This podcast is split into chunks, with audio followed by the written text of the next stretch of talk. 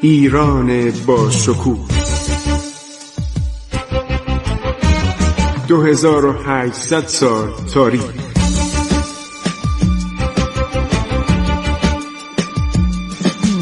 عبور از تاریخ.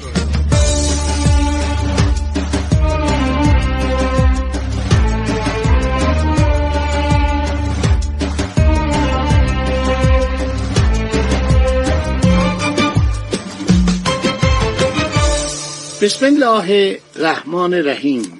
به نام خداوند بخشاینده مهربان من خسرو معتزد هستم.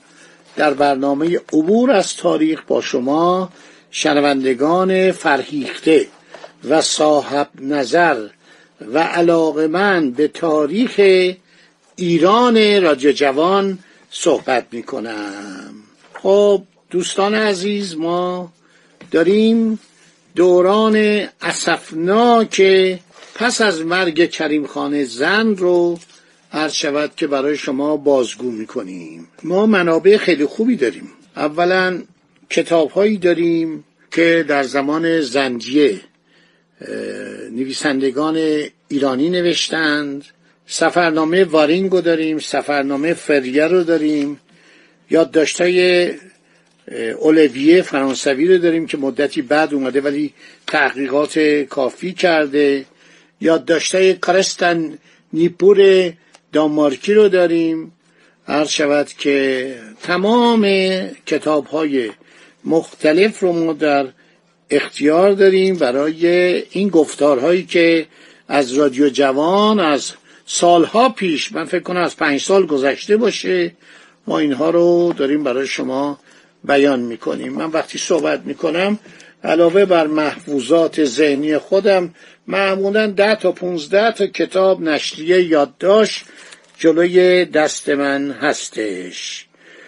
داشتیم می‌گفتیم که پس از مرگ کریم خان زند بین عرض شود که بستگان او که از خوانین معمولا کم سواد یا بی سواد بودن بر سر عرض شود که رسیدن به تاج و تخت درگیری های آغاز میشه. گفتیم که فرزندان کریم خان ابوالفتح خان ولیت بود. خیلی هم نازک نارنجی و دردانه بود که در شب عروسیش جناب کریم خان حدود ده هزار تومن پاداش داد ولیمه داد هدیه داد. محمد رحیم خان بود که قبل از مرگ کریم خان درگذشته بود. محمد علی خان بود که بچه کوچکتر بود و ایشون از محمد علی خان تا سال 1206 ما خبر داریم. بعد در تاریخ نمی‌دونیم که بر سر او چه آمده. این شاهزاده که پسر کریم خان بود به وسیله علی مراد خان یکی از بستگان خودش کور شده بود. موقعی که علی مراد خان به فرمان روایی ایران رسید موقت ها یعنی مدتاش خیلی کم بود. صادق خان که برادر کریم خان بود بیش از یک سال و چند ماه سلطنت نکرد. سلطنت ها اینا طولانی نبود همش با هم می جنگیدن اینقدر اسم من باور کن گاهی گیج میشم. اسماره که می‌خونم. بعد یه محمد ابراهیم خان بود که عرض شود که ایشون در سال 1126 عمر طولانی کرد و عرض شود که به ساری تبعید شده بود به وسیله آقا محمد خان. و این علی مراد خان زن دستور کور کردن این فامیل خودش این پسرموی خودشم داده بود. دو تا دخترم داشت سه تا دختر. پری جهان خانوم که با علی مراد خان زن ازدواج کرد. ببینید داماد این خانواده بوده برادر زنشو کور می‌کنه. خانم کوچیک بوده زن ابراهیم خان پسر صادق خان. بعد بیبی بی کوچیک بوده زن احمد مراد خان پسر علی مراد خان. ببین همه با هم فامیل بودن. فامیل نسبی و سببی همدیگه رو کور می‌کردن برکنار می‌کردن میکشتن. پس معلوم این خانواده مشکلی داشتن. ژن خوبی نداشتن. یعنی اینا هم بیسواد بودن هم تندخو بودن هم نادان بودن.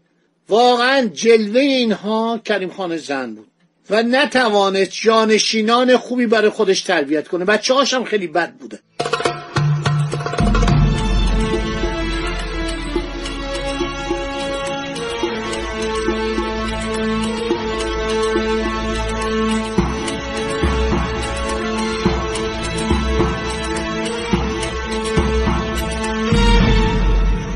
همین پسر بزرگش و پسر سومش همش در اشرت بودن در زمانی که به تخت سلطنت چند بار اینا برکنار شدن دوباره نشستن. این میزا محمد کلانتر فارس خیلی آدم خوبی بود اینا دوست داشته. گفت آقا جان هنوز نرسیده شما شروع کردی. عیاشی و خوشگذرانی و مجلس بزم و اصلا رها کردی مملکت رو اینا به یه قدرت که می‌رسیدن می‌خواستن از تمام لذایز دنیا برخوردار بشن و مملکت رو رها می‌کردن. خود جناب نادرشاه وقتی داشتم شرح حالش رو میخواندم و مینوشتم برای کتاب نیروی دریایی که خیلی مفصل نوشتم و برای همین برنامه شما واقعا گفتم این چرا اینقدر آدم میکشت؟ چرا اینقدر دویست نفر اول کور می‌کرد؟ همین میزا محمد کلانتر فارس نوشته. بعد میگو همه رو بکشن. بعد کلمه نار بسازن از این آخه چرا؟ با هموطنان تو چرا اینقدر لجبازی چرا اینقدر دشمنی می‌کنی؟ چرا مردم وقتی تو مردی اینقدر اظهار خوشحالی کردن؟ چرا تمام ایران شادمان شدن؟ میگن تو اینا رو از دست قلیجایی ها نجات نداده بودی از دست قلدری و جنایت و غارتگری طایفه قلیجایی. چطور تو خودت اینطوری شدی؟ چرا اون شب که تو کشته شدی خرداد 1160 عرض شود که هجری قمری من می‌تونم اینو شمسی کنم ها. ولی چون در تاریخ اینها به قمری ثبت شده من ناچارم عرض شود که از قمری استفاده کنم. تاریخ شمسی تا قبل از 1285 یعنی تا قبل از مشروطه زیاد تو ایران شناخته نشده. خب بریم سر اصل موضوع. این قوانین زند آدمای خوبی نبودن. آدمای عاقبتاندیشی نبودن. گفتم زکی خان که هم برادر ناتنی و هم پسر عموی کریم خان بود میاد ارک و معاصره می‌کنه و این پسران عرض شود که کریم خان رو در محضور می‌ذاره سه روز جنازه کریم خان رو زمین میمونه. زمامدار عاقبت نگندیش مثل نادرشاست. پسرشو کور کرد رضا قلی میرزا رو پسر دیگهشو نصرالله میرزا رو ولیت نکرد و اون دوتا برادرزاده شرورش آدمکش و جانی و دزد و هر صفت بدی که بدانید این علی قلی خان عادل داشته و برادرش ابراهیم شاه. مجموع سلطنت اینا به یک سال و نیم نرسید. مملکت از هم پاشید همه چی به هم خورد. هر کسی در سراسر ایران قیام کرد. هر کسی یه قائله به راه انداخت. بهش می‌گفتن شامیری. من نمی‌دونم کریم خان زن چرا فکر نکرده بود. چرا تمام اسباب کار رو فراهم نیاورده بود. مثلا به صادقان نرفته بود بیعت بگیره.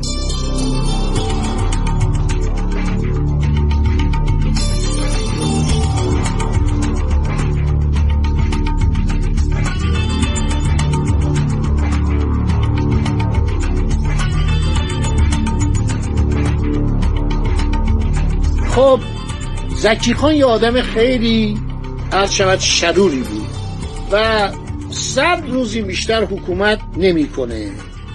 صد روز بیشتر این حکومت نمی‌کنه. نش کریم خان و بعد از سه روز می‌برن در امارت کلافرنگی به خاک میسپرن. زکی خان عهدهدار امور مملکتی میشه. از آنجایی که مرد تندخو و بد اخلاقی بود اهالی شیراز از او دل خوشی نداشتن. صد روز حکومت بیشتر نمی‌کنه. یکی از عللی که از بین میره شورشهایی است که در اطراف میشه. صادق خانم که حاکم بسره بود بستر گرفته بود در نهایت بیخردی عرض شود که شهر بستر رو شهر استراتژیک بستر رو که بعد از واقعا یکی دو قرن به تصرف ایران در اومده بود رها می‌کنه. پسرش جعفرخان رو به شهر شیراز میفرسته که به زکی خان پیغام بده که او به شیراز آمده تا درباره سامان دادن به وضع حکومت با یکدیگر مذاکره و مشورت کرده و با کمک یکدیگر راه حل عاقلانه پیدا کنه. یعنی چی؟ یعنی من از تو بزرگترم من باید بشم جانشین برادر. جعفر خان از طرف زکی خان با گرمی پذیرفته میشه. اما این می‌فهمه که عرض شود که زکی خان مقاصد شومی داره و با او نمی‌توان وارد مذاکره دوستانه شد. پس از بازگشت جعفر خان از شیراز صادق خان تصمیم به معاصره شهر می‌گیره. عرض شود که زکی خان که مرد پرکینه و ظالمی بود بین سربازان و افسران صادق خان شایع می‌کنه خانواده کسانی که صادق خان را یاری می‌کنند در شیراز شکنجه و آزار خواهند شد. همراهان صادق خان از قصاوت قلب زکی خان آگاهی داشتند. ناآرامی در سپاه به وجود آمد. کم کم تمام سپاه از هم پاشید. صادق خان ناگزیر با 300 نفر به کرمان رفت. این تمام اینا رو کتابای عرض که منابع زنجی نوشتن. حالا اینا رو معرفی می‌کنم. آخر برنامه. آخر برنامه ها برنامه های زنجیه. خب اجازه بدید که باقی ماجرا رو چون وقتم تموم شده در برنامه آینده براتون ادامه بدم. تا همینجا در ذهن مبارک شما بمونه باقی صحبت بمونه برای برنامه آینده. خدا نگهدار شما. تا برنامه بعدی.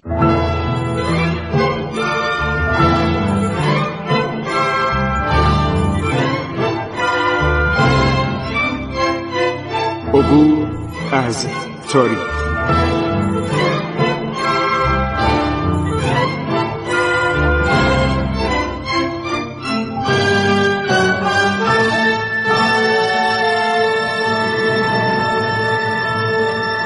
ایران با شکوه 2800 سال تاریخ.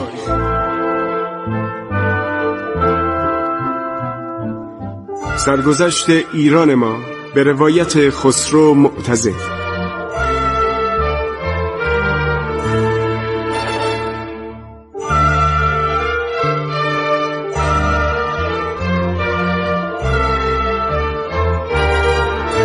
عبور از تاریخ با رادیو جوان.